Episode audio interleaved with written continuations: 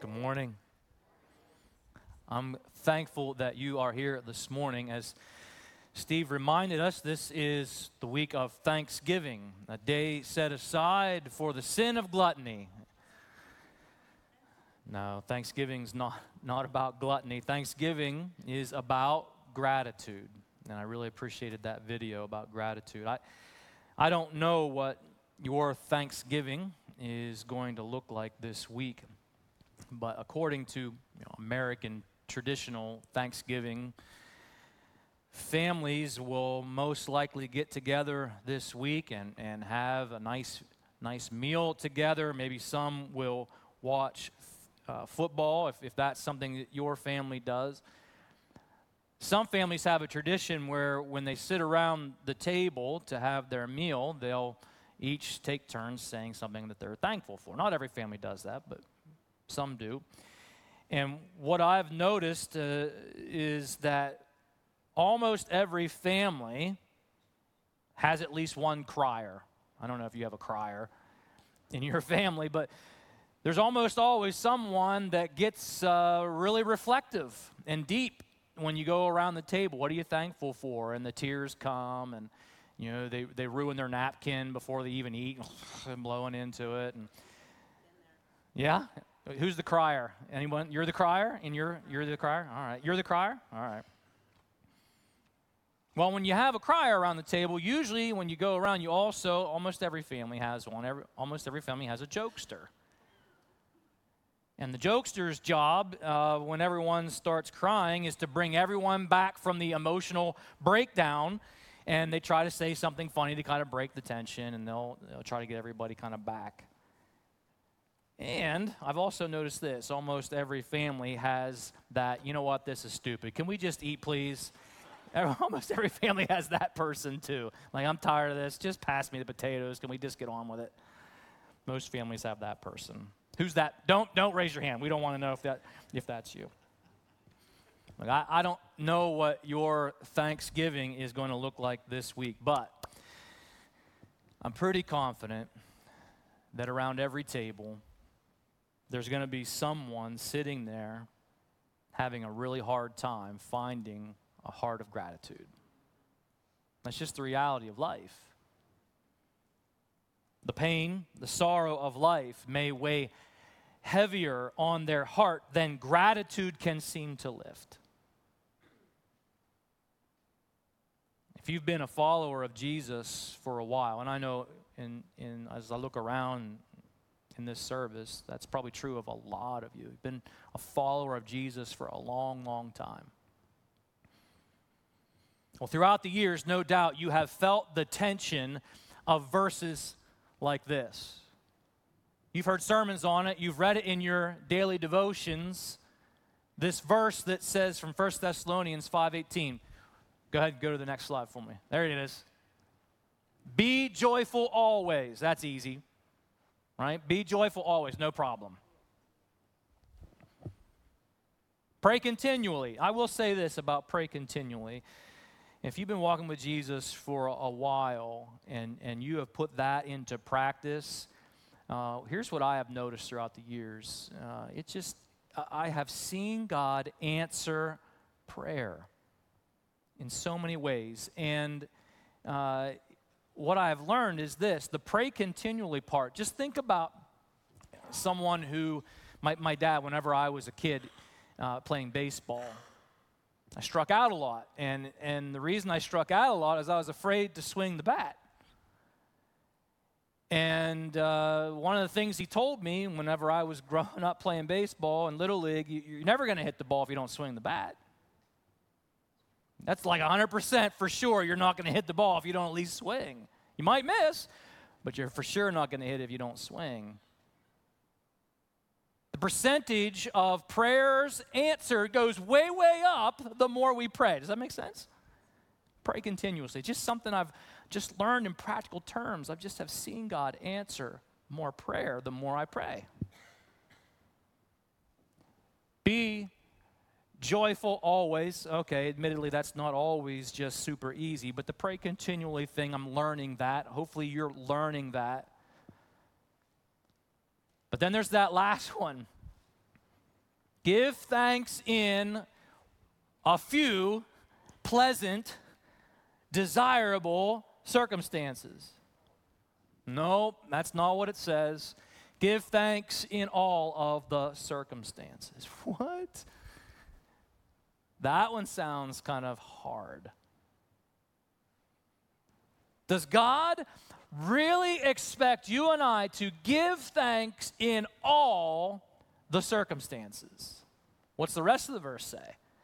The rest of the verse says, This is God's will for you, for me, in Christ Jesus. Oh, so yeah, I guess God does expect for you and I to give thanks in all circumstances. Well, how in the world do we do that?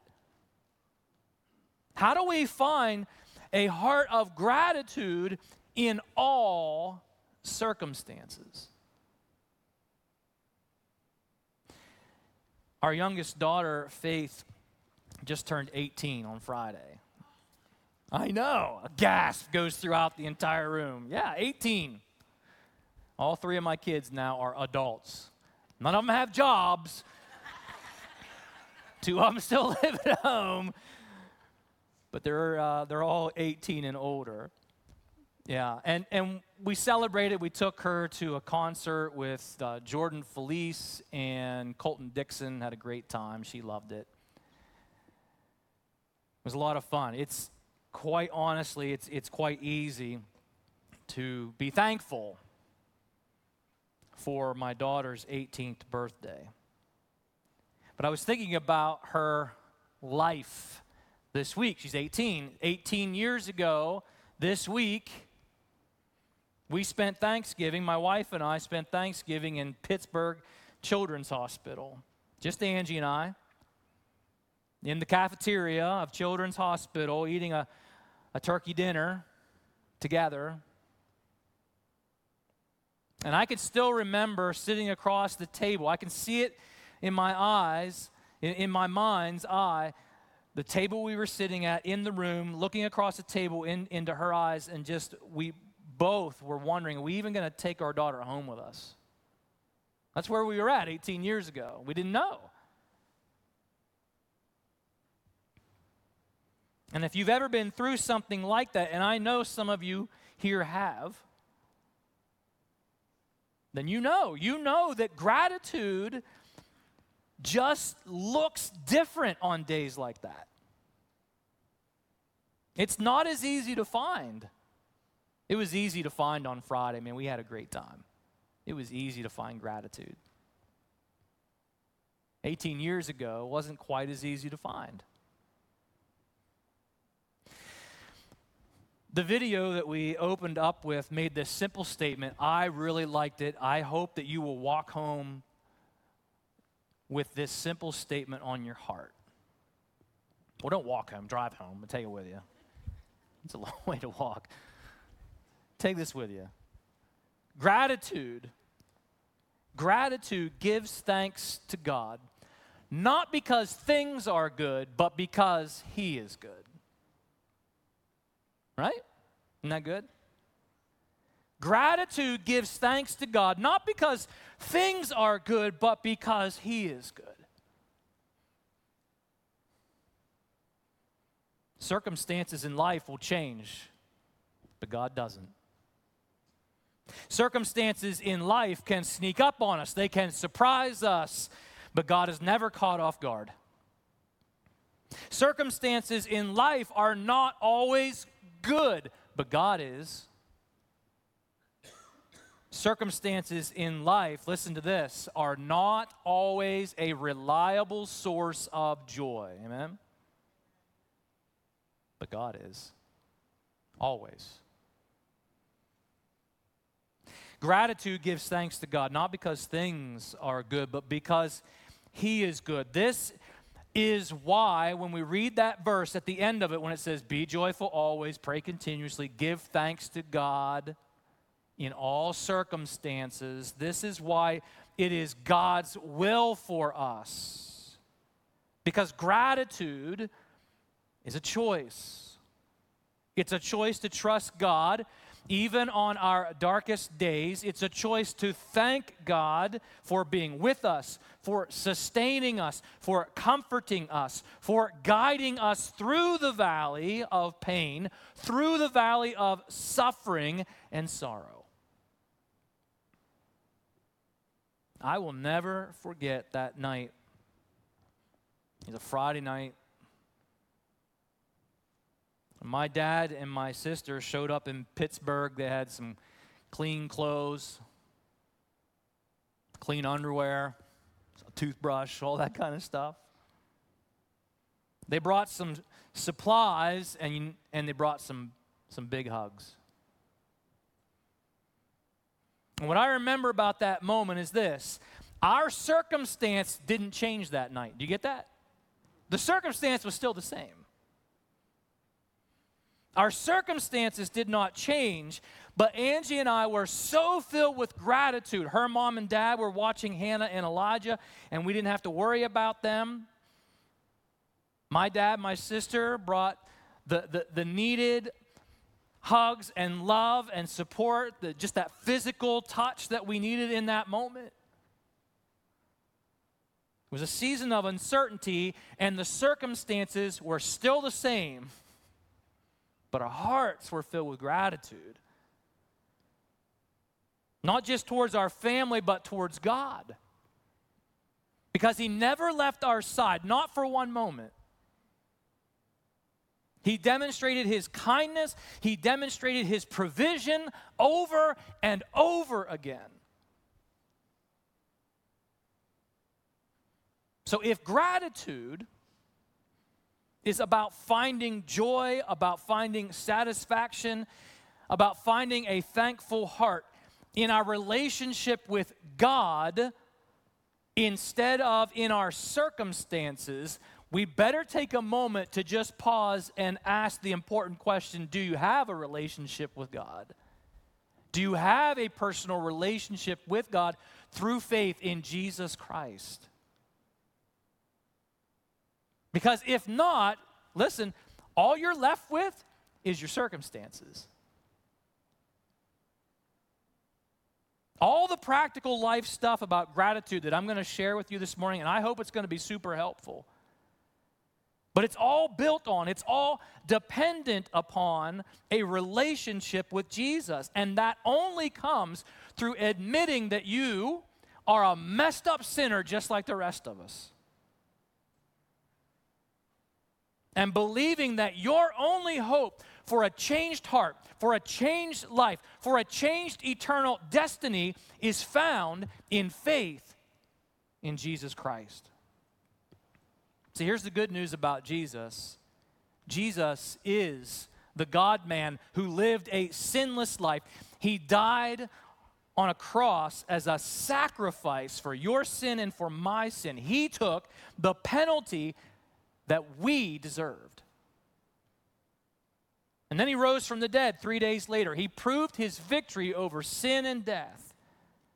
And now Jesus offers you and I forgiveness of sin. He offers us freedom from guilt, eternal life, a transformed life, simply by trusting in Him to do for you and me what we cannot do for ourselves.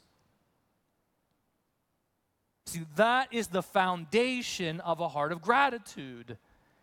Gratitude is rooted in the gospel of God's grace.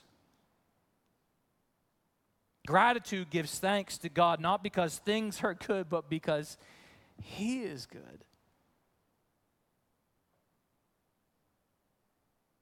I wonder if you ever wish that you were more consistent in being joyful always.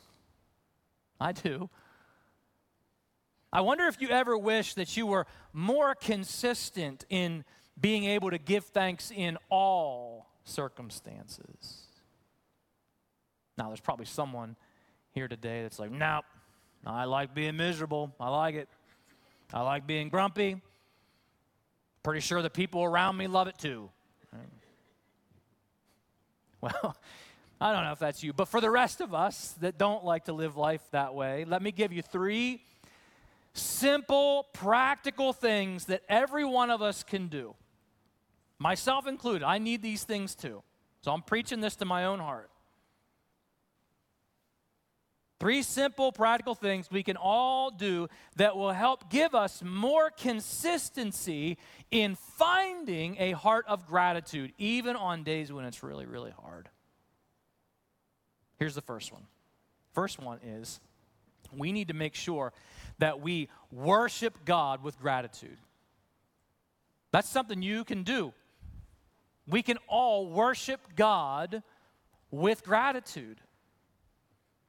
Ephesians chapter 5. Now, I got a couple verses for us to look at. Ephesians chapter 5. You can join me there if you'd like. Ephesians 5, 19 and 20. I'm actually going to start in verse 18.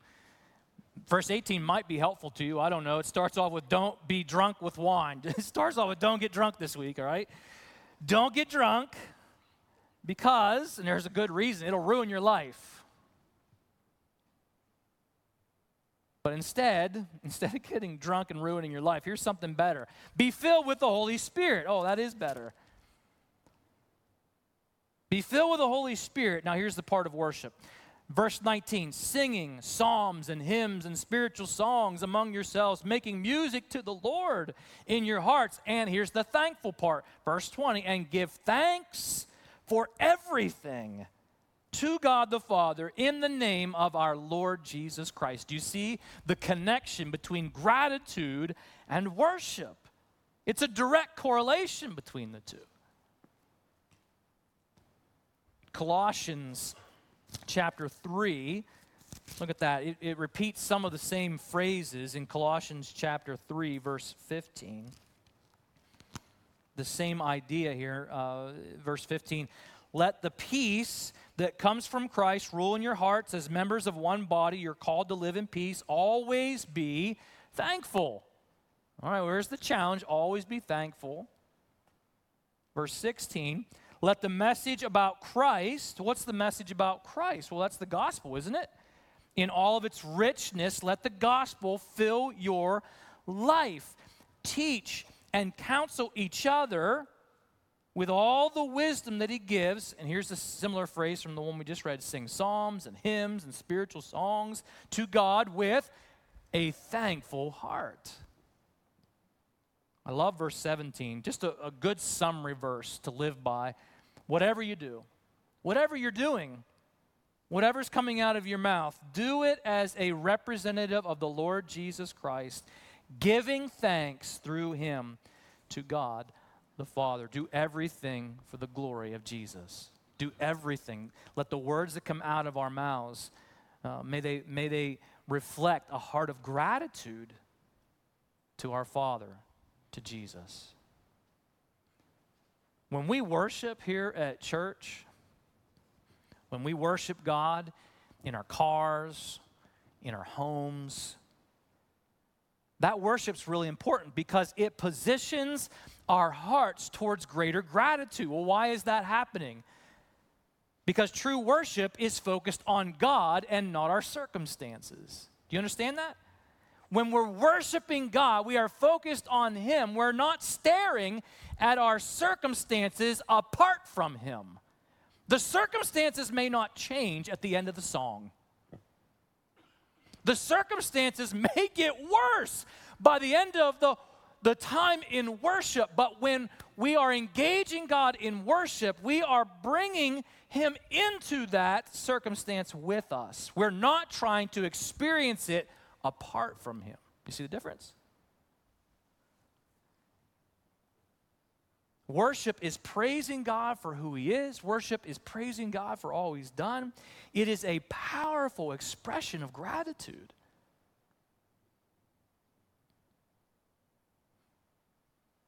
Do you have a, I'm going to go out on a limb and, and hopefully you know what this term means. You know what playlist is? Is everybody? All right, I'll try to explain playlist. Um, so on, on phones, on iPads, those kind of things. If, if you're listening to music through a digital device, you can build uh, a list of songs that, uh, that are in like a folder or a package, and it's called a playlist. And it's saved there for you uh, and, and different occasions. And I'm wondering if you have, and even if you don't know how to operate a phone, I know there's people in this room that have a mental playlist of, of songs for sorrow. You have a go to set of songs on days of pain. You have a go to set of verses on days when the world is upside down. I know that of some of you, even if you don't know how to operate a phone. Do you have a playlist for the sorrow and pain of your life? When I go to the gym, I have a playlist to, you know, get me pumped up, get me excited. Taylor Swift, Bill Gaither,